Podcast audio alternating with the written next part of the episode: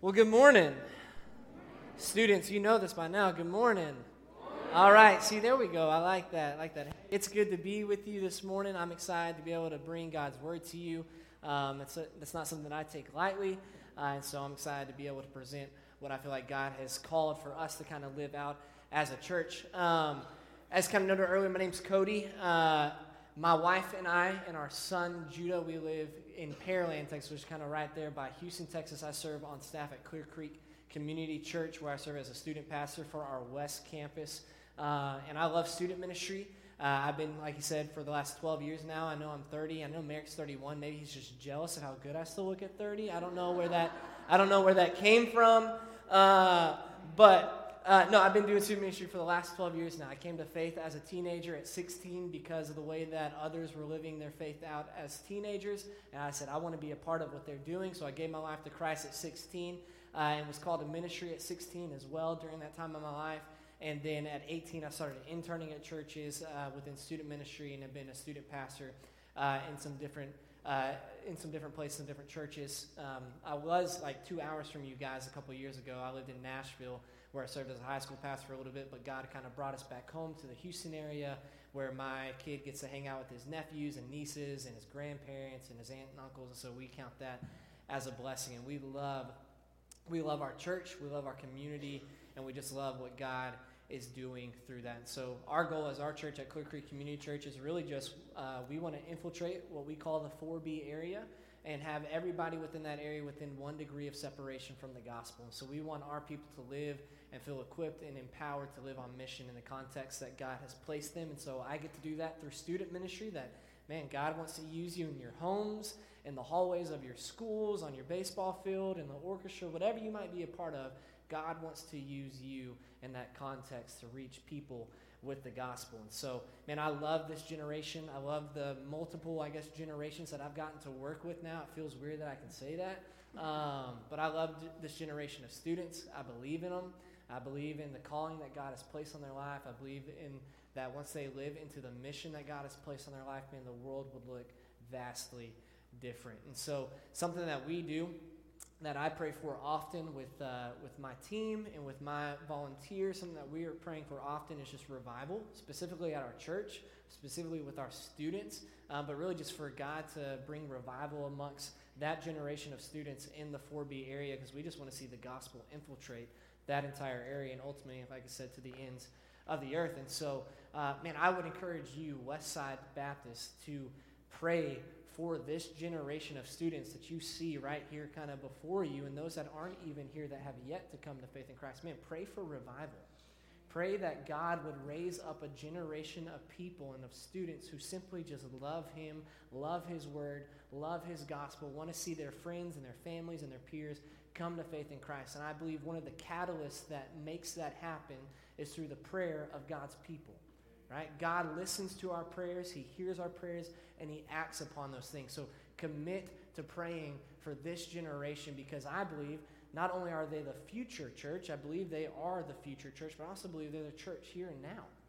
I believe that they are an integral part to the body of Christ, and God has plans for them, and the church needs them. Not 10 years from now, the church needs them now to live into what God has called them to do. And so, man, commit to praying for these students, right? Commit to do that as a church. Um, man, we've had a great weekend. I'm so appreciative to be able to kind of come in here and speak with you guys this weekend. I think we've had a great time. I enjoyed smacking some volleyballs on you as we got to do that, throw dodgeballs at you. That's probably the highlight of the weekend um, for me personally. No, uh, man, we've had opportunities to see life change. As students have walked from death to life, that they've now come to faith in Jesus. We've seen students that had some struggles with identity or ra- like rather apathy towards their faith in Christ that are just kind of really wrestling with this. And man, it's been so good just kind of have this firsthand account of just, man, God is at work here in these students. And um, y'all have got a great team leading you. Okay, Braden, I know we just kind of met this week. He was over here in the first service. Braden uh, and Emily, man, they're doing a great job with your students. He loves them. He makes them feel known. He makes them feel seen. And he's doing a great job. And he's doing a great job for you as parents to come alongside you as a resource and a tool for you to help shape a gospel centered home. And so, man, keep Braden as long as you can. Students, don't run him off. Don't fork his yard as much as you would probably want to, okay? Like, just don't do that. Um, Merrick, I can't say the same for him he's a kind of shady guy. Um, no, Merrick, uh, we've known each other. I can say this because we've known each other for like seven years now. Um, I consider him just a great friend of mine. Um, I used to bring Merrick in to do weekends like this for my students, and finally he brought me in years later. I was like, I thought we knew each other better than that, but it's whatever. Um, no, but you have got a great pastor in Merrick. He's a fantastic leader. He loves the gospel. He's gospel centered. He loves his family and leads them well. Therefore, you know he's going to lead this church in a healthy way. He cares for you. He cares about the city of Murray, and he just wants to see the gospel infiltrate here. And so, man, submit to his leadership and the vision that God has given him because it's not just some vision that he's making up. Man, this is from Scripture. He's following the commandments of Scripture. And so, you've got a good one in Merrick. So, man, y'all are y'all are primed and ready to roll, right? So, um, this weekend, we've been looking kind of like at this idea of Ignite, but really we've kind of focused it to be like, what if you were committed to be all in for Jesus? Like, what would that actually look like in your life if you said, hey, I'm going to be all in for this person of Jesus and the life that he has for me? And so we talked about that on Friday night. And then Saturday, we kind of talked through well, if we're going to commit to be all in, then we know that the enemy would hate to see that because we know that the enemy wants to steal, kill, and destroy all the things that God wants to do. So, what are those hindrances that are going to get in the way of that? So, we talked about identity, placing our identity in things that really don't matter, allowing these things to shape who we are and how we think about ourselves. And man, our identity, if we're going to be people about the gospel, has to be hidden in the gospel, has to be in Jesus. And then we also talked about apathy, this idea of having like no enthusiasm or a concern for Jesus. And listen, if you don't have a concern for Jesus yet, call yourself a follower of Jesus. I don't know if you're looking at him right, right? He doesn't get boring. And so we talked about, man, what does it look like to defeat apathy in our lives if we're going to commit to being all in on this gospel movement? And so we kind of want to continue that theme. And so the idea that we're going to talk about this morning is like, what would it look like for God to ignite a gospel movement through Westside Baptist in the city of Murray, Kentucky, and ultimately to the ends of the earth. And when I mean ignite a gospel movement, I'm talking about like a revival of people who are far from God coming near to God to come to faith in Him and making holistic disciples who are in on the mission. That's the kind of revival that I'm talking about. Not just these like, hey, we had a salvation and that was good. Like, I'm talking about people coming to faith in Him, giving over this old life and coming to freedom in Jesus. Like, what would that look like for Westside Baptist to be a part of that? What would it look like for God to ignite that gospel movement? So I grew up in Deer Park, Texas. Uh, it's like 20 minutes southeast of Houston. So, like I said, I've been around kind of the Houston area my whole life. I was not involved in the life of a church until I was 15.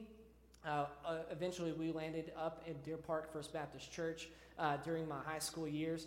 But I can remember as an elementary kid, going to pick up my sister kind of from junior high, and the junior high Deer Park was literally right across the street from Deer Park First Baptist Church. And, and I have no recollection like, uh, of, like I had no idea what church was. The only idea was my grandparents were Catholic, and so we would go to uh, I would go to like mass with them sometimes, and the way that the father did this, I thought he was Sammy Sosa because he looked like Sammy Sosa. I was like, oh, that's cool. He plays baseball, right? Like I had no idea. I was completely oblivious to church life. I had no idea what the difference between a Baptist, Methodist, Presbyterian, whatever you want to call them. I had no idea the difference between any of those. But I remember sitting in the car waiting for my sister to get out of junior high and looking at Deer Park First Baptist, and like in my mind at that time, I was like, oh, that's cool like Deer Park First Baptist, this must be the first, literally the first Baptist church in the entire world. I was like, that's cool. Like Deer Park holds that title. I had no idea, right? That this was the first Baptist church ever in the entire world. I was so wrong, right? I had no idea what it was. But in reality, um, First Baptist Church became First Baptist Church because at some point in Deer Park there became a Second Baptist Church. Right? It was Deer Park Baptist Church when it was inaugurated and everything was, was happening. But at some point, there became a second Baptist church in Deer Park. And why there became a second Baptist church? Because at some point, there became a split and tension and divisiveness in the body of that church. And so you had people that, like, hey, I'm not going to worship here any longer. I'm not going to submit to this leadership. We're going to take our own thing and we're going to do it over here. So you run your lane, we'll run our lane, and we'll just now be the second Baptist church in Deer Park. There had to be some kind of disagreement for that stuff to happen.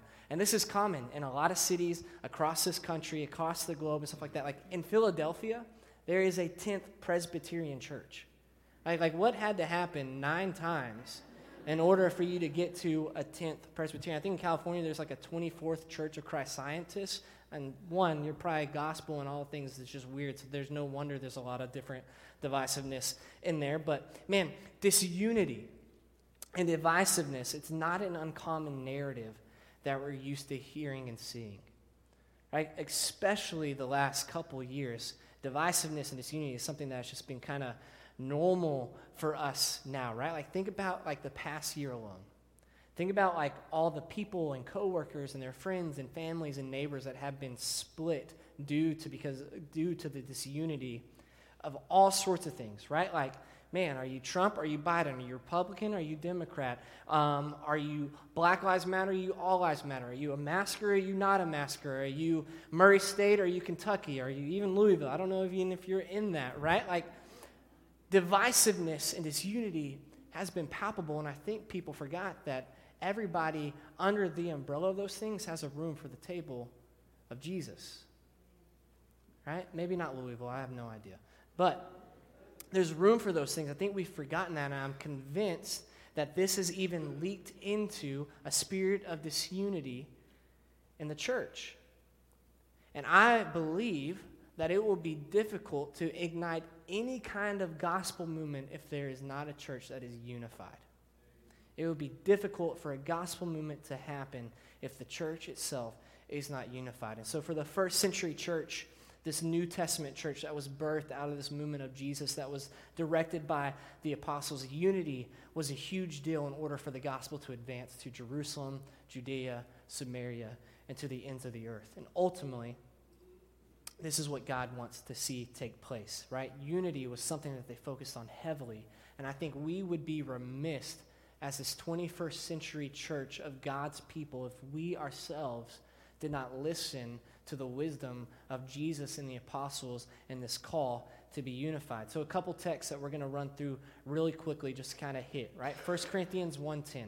We're talking about the church of Corinth, right? Like if, if Las Vegas had a church, this is the place I was at. Lots of divisiveness, lots of different things going on. And Paul says this I appeal to you, brothers, by the name of our Lord Jesus Christ, that all of you agree and that there be no divisions among you, but that you be united in the same mind and the same judgment. 1 Peter 3 8, Peter writes this Finally, all of you have unity of mind, sympathy, brotherly love, a tender heart, and a humble mind. Ephesians 4 3, Paul writes this again Be eager to maintain the unity of the Spirit and the bond of peace. John 17 21, this is actually Jesus talking uh, and he's talking about this prayer for his people. And he says that they all may be one. That those who follow me, that they all may be one, just as you, the Father, are in me and I in you, that they also may be in us, so that the world may believe that you have sent me. Weird that he had to tie in unity for people to come into faith in Jesus, right? And finally, the text that we're going to look at, Philippians 2, verses 1 through 2, Paul writes this again. If there's any encouragement in Christ, any comfort from love, any participation in the Spirit, any affection and sympathy. Complete my joy by having the same mind, having the same love, and being in full accord and of one mind. That's a lot of scriptures that talk about unity. And I could have spent 10 more minutes unpacking scriptures from the New Testament that specifically dealt with unity. Right? Like, if it was important for Jesus, if it was important for Paul, if it was important for Peter, then we should probably lean in and pay attention to it. Unity is a big deal in the life of the church, and it was a high priority for the disciples and the apostles, and it was a high priority to see the gospel advance in that day and time. And so when the church of Jesus was formed, right, this was a relatively new idea that was taking place in the world, right? This was something that the world really had not seen yet of this such diverse community coming together, right? Think about it for a second.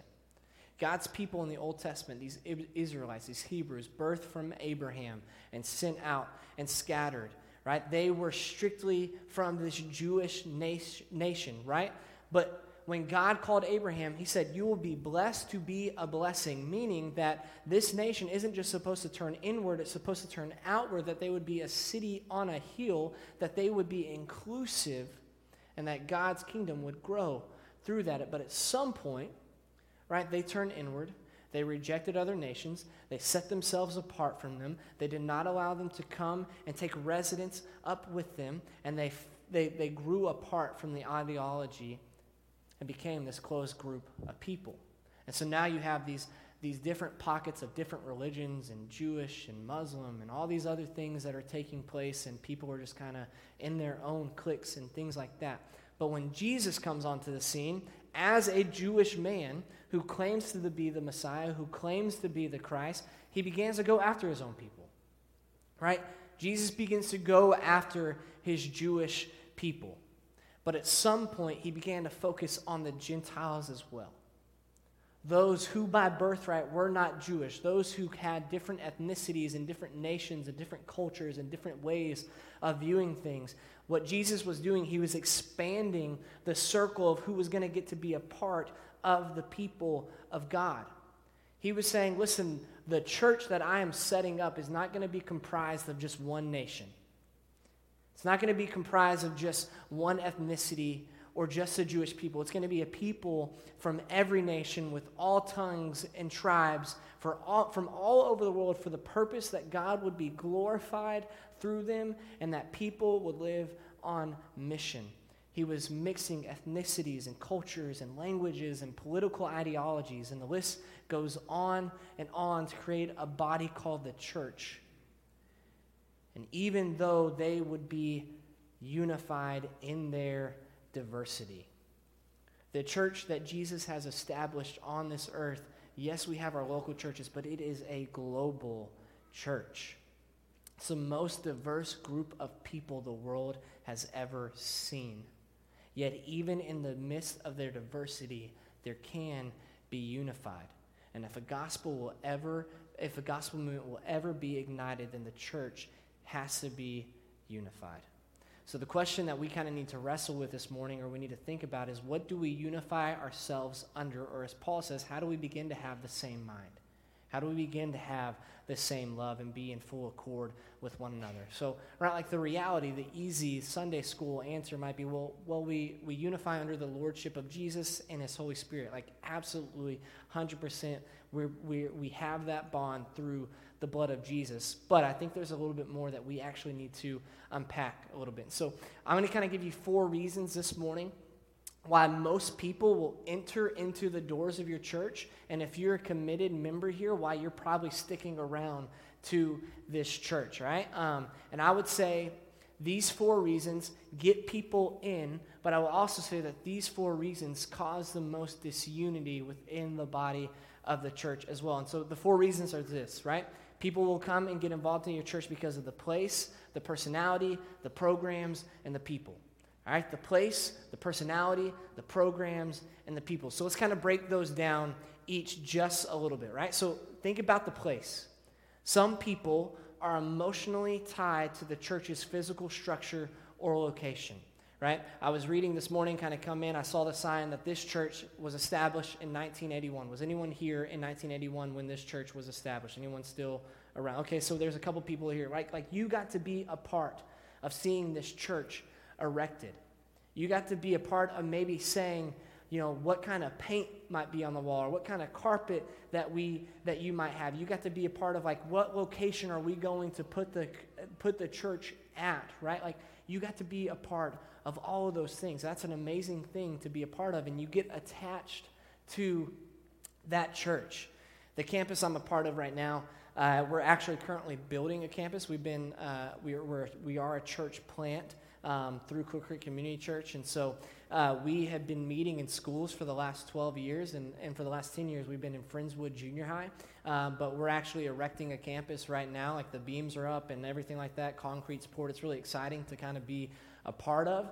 Um, and so, like, there was a great deal that went into like, hey, where are we gonna where are we gonna build this church, right? So when West Campus was was established, we recognized that on, on I 45, the, the highway of I 45, you had this east side of League City that people were heavily involved with our Clear Creek Community Church, but this west side, people weren't often coming over because of that barrier at I 45. And so we're like, well, if we want to be a church that infiltrates this 4B area, then we need to be where the people are at. So we created the West Campus on the west side of 45 so people could get involved with church. And now we have people from Friendswood and League City and all these places that are connecting to this church. And so for us, we're like, man, we want to be in this area.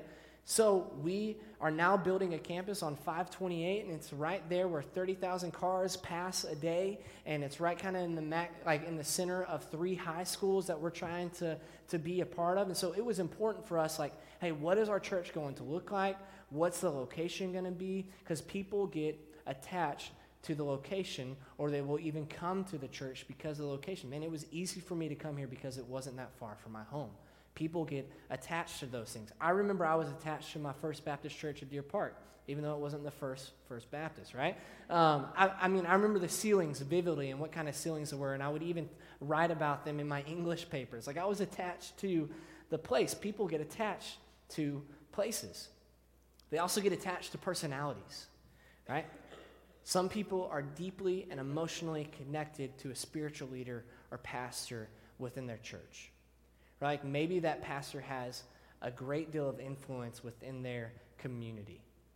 Maybe he's a gifted speaker and teacher of God's word, and he's magnetic, and he kind of has this sense of just, man, you like to be around them, or he just cares a great deal and shepherds you guys really, really well, right? Maybe you get attached to that person. When I first stepped into the foot of a church as a, as a 16, 15 year old kid, I got deeply connected to the personality of my student pastor.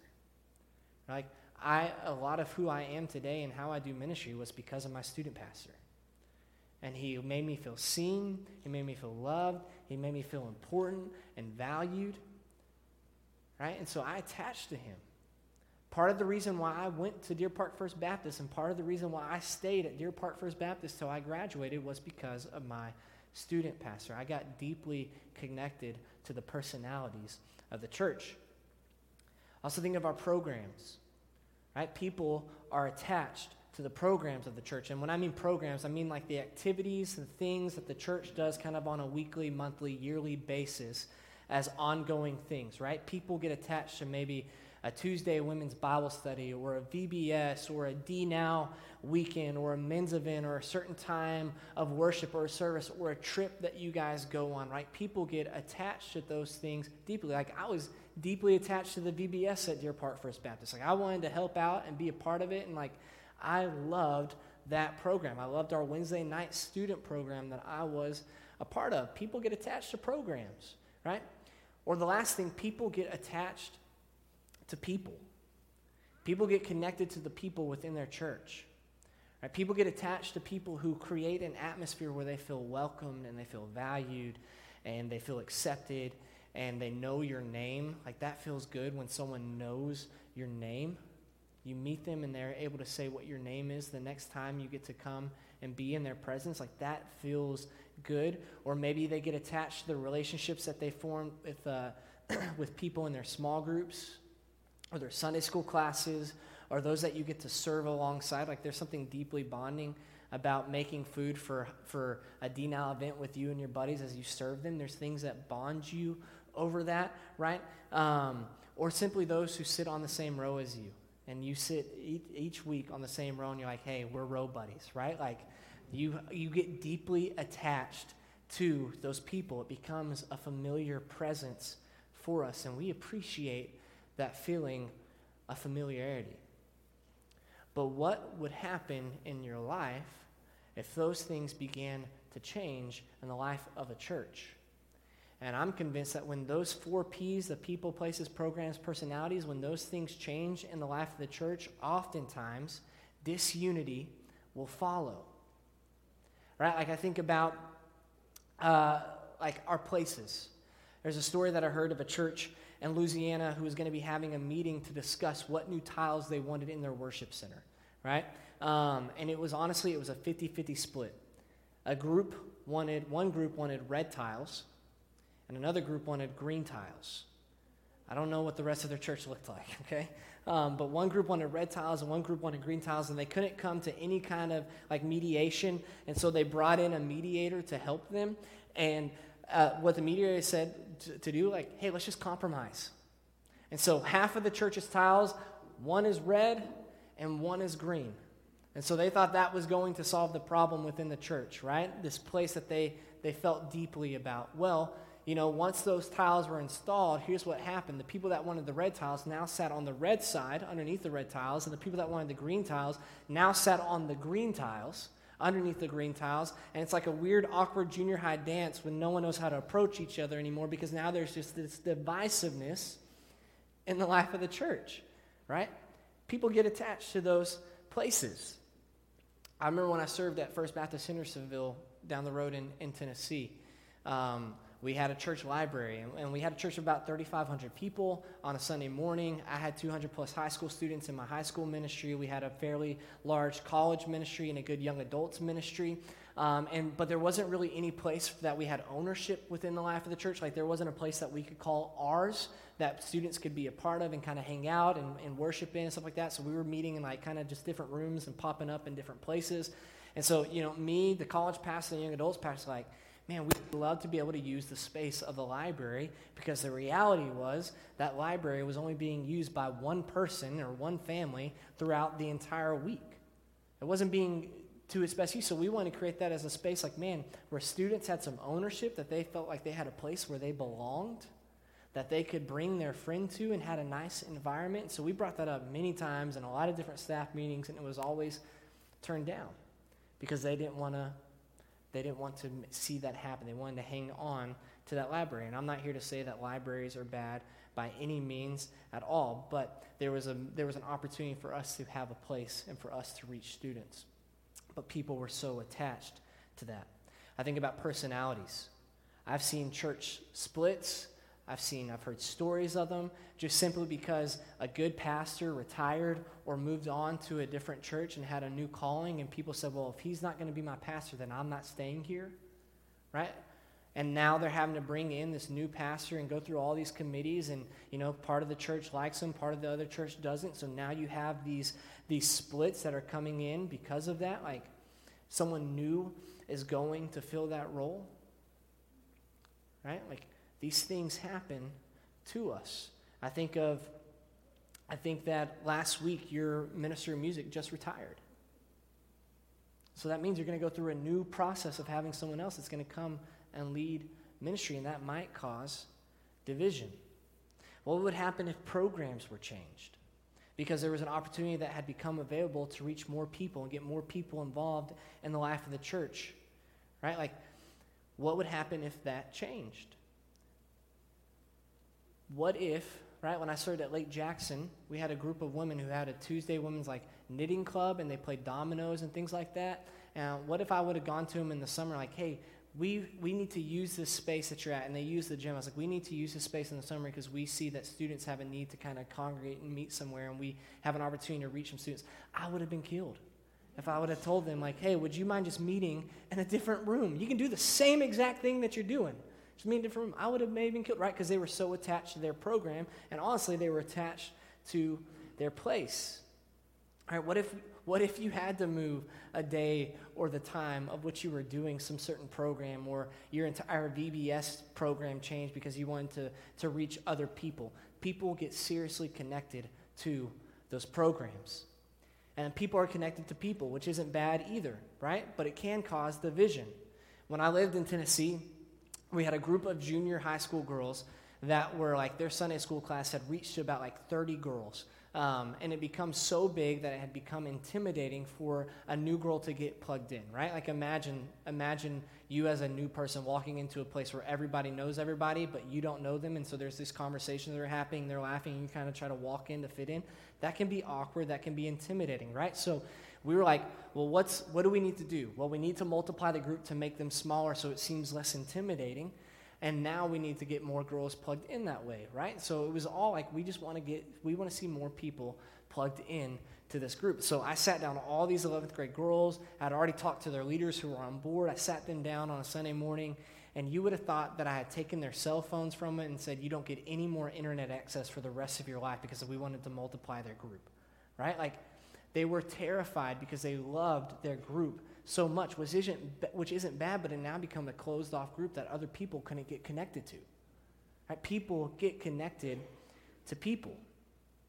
Right? And the reality of all of these four things that we just discussed the people, the personalities, the programs, and the places here's the reality of this those are always constantly changing. There may be a day when your best friend that you've gotten to serve in with church for the last 10 or 20 years moves to a different city or changes the time that they go to worship service. There might be a reality that you're, you're going to have a pastor and another pastor is going to come in and take the helm and lead things, right? Like that's true for y'all. Your, your music minister just retired. Merrick's been here a year. Braden's been here a year. There was people there that were before him. Those things constantly change. Your programs might change. Right? You, you might change the time or the meeting place, or you might change something completely altogether, or you might scrap a program that you've had in the life of the church for so long, and now something else needs to come here so more people can get involved and more people can be reached because it's a better version version of those things. Or there might be a time where the church building is going to get renovated because you need to create more space, or you need to create more classes, or you need to do whatever it might be. It just might simply need a new renovation to take place. Maybe you need new tiles in the building, right? But these things are always, always changing, and when they begin to change, there becomes disunity, right? So there has to be something better that we, as the people of God, begin to rally ourselves around that keep us unified. There has to be something better than people, places, programs, and personalities that will unify us. And that's where the Great Commission comes in. Matthew uh, chapter 28, verses 18 through 20. Many of you are probably familiar with it, but here's what it says. And Jesus came and said to them, All authority in heaven and on earth has been given to me. Go therefore, or as it would say, as you are going, Make disciples of all nations, baptizing them in the name of the Father and of the Son and of the Holy Spirit, teaching them to observe all that I have commanded you. And behold, I am with you always to the end of the age. This is the mission of the church. This is our call. This is the global church's marching orders. This is our purpose. We need to be a people of God who rallies and unifies ourselves around our purpose more than the other things. This is what we rally around. This is what we actually rally around. People, places, programs, personalities, they're all good. I'm not saying they're bad, but they're not the main thing in the end scheme of things because they're always changing. And I think for too long, the church has made those what is most important and we've neglected our purpose and the mission. Because all those things inevitably change, but our purpose never changes. The Great Commission, the call to make disciples who make disciples who make disciples, that doesn't change. Our calling to share our faith is a constant in the kingdom of God. Not a people, not a place, not a program, not a personality, but a purpose is the constant in the kingdom of God. And we shouldn't allow any of those things to be barriers for anyone coming to faith in Jesus or growing in their sanctification or likeness of Jesus. Our divisions that are be caused by those things, listen, are not worth the eternity of someone made in the image of God.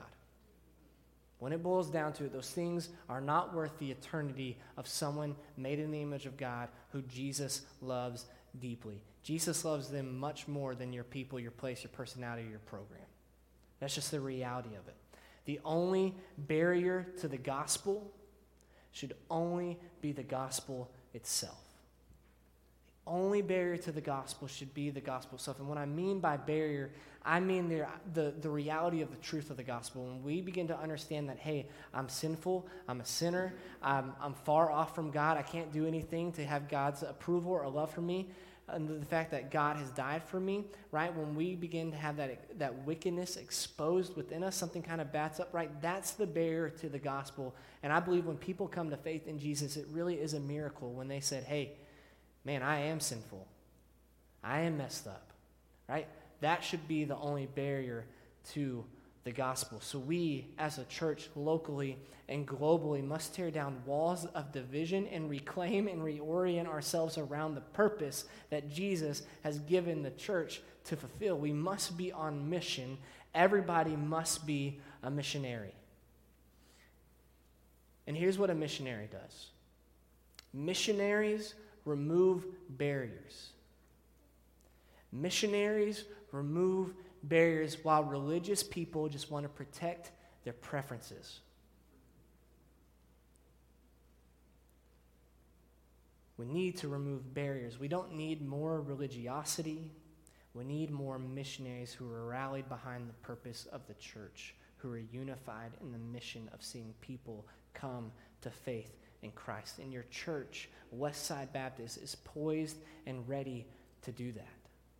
This is the vision that your pastor Merrick is trying to help accomplish and lead you in, right? Your new vision of to know, follow, and serve Jesus is the idea of making disciples. And oftentimes when we think of making disciples, it's just to attain salvations. It's so much more than that. Jesus is concerned about making a holistic disciple, a fully devoted follower of Him. The church should be concerned about that as well. They should want to see people come to know him intimately. They should, see, they should want to see people follow him passionately. And they should want to see those serve each other with the rich love that Christ has to know, to follow, and to serve. But someone who's on the outside of Christianity won't begin to come to know, follow, or serve Jesus unless there is a unified church who is about that mission right? So the world needs a unified church, and more often than not, they don't get to see that. They see divisiveness. They see Christian nationalism. They see disunity. They see all these kinds of things. The world needs to see a church that will remove their personal preferences and begin to start removing barriers so that people might come to know the goodness of God and what the gospel has for them that that church would begin to die to themselves, that they would take up their cross, and that they would be for the gospel and for people coming to faith. The gospel, the good news of the life, death, and resurrection of Jesus is what saves us. The gospel is what unifies us, and the gospel is, what gives our purpose. So, my encouragement to you, West Side, is live your purpose, unify and rally around those things be on mission in every context that God has placed you. So, whether that means you're in your school hallway, whatever sport or extracurricular activity you might be, whether that's in your home, or the hobbies that you partake in, or your workplace with your coworkers, be on mission there. Go and be the church to Murray. Because the reality is, Murray isn't going to come to your church.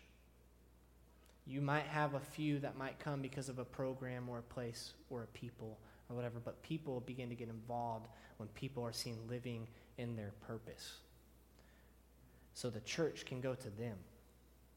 So be a church that is on mission, that knows Jesus deeply, loves him intimately, follows him with all of their allegiance and devotion, and serves those within the church and out of the church.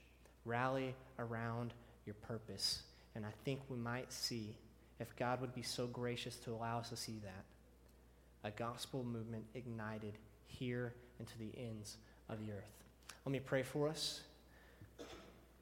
And after I pray, the band's going to come up, and you can just have a time of response, however you might see fit to do that. I would just think, reflect on that message. You might be the person that's like, man, I haven't been living out my purpose, where I've been, I've been kind of tied down in the weeds of our people and our places and our programs and our personalities. Like, I need to get back to the heart of what I'm called to do. So, whatever that looks like for you, would you respond in obedience to however Jesus is talking to you and stirring in your heart now? God, we love you. We thank you for this morning, Father. We thank you for your word and how you speak to us, God. And we're thankful for the gospel.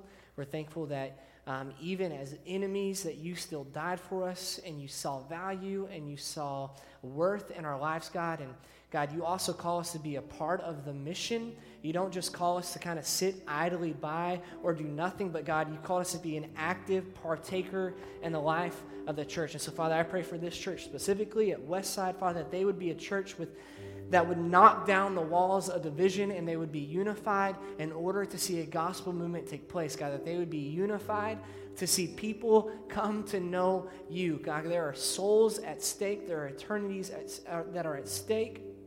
And Father, may this be a church whose mission it is to see them come to know the Creator who loves them more than anything else. So, Father, we pray that you would just work in this moment and even after. It's in your name we pray.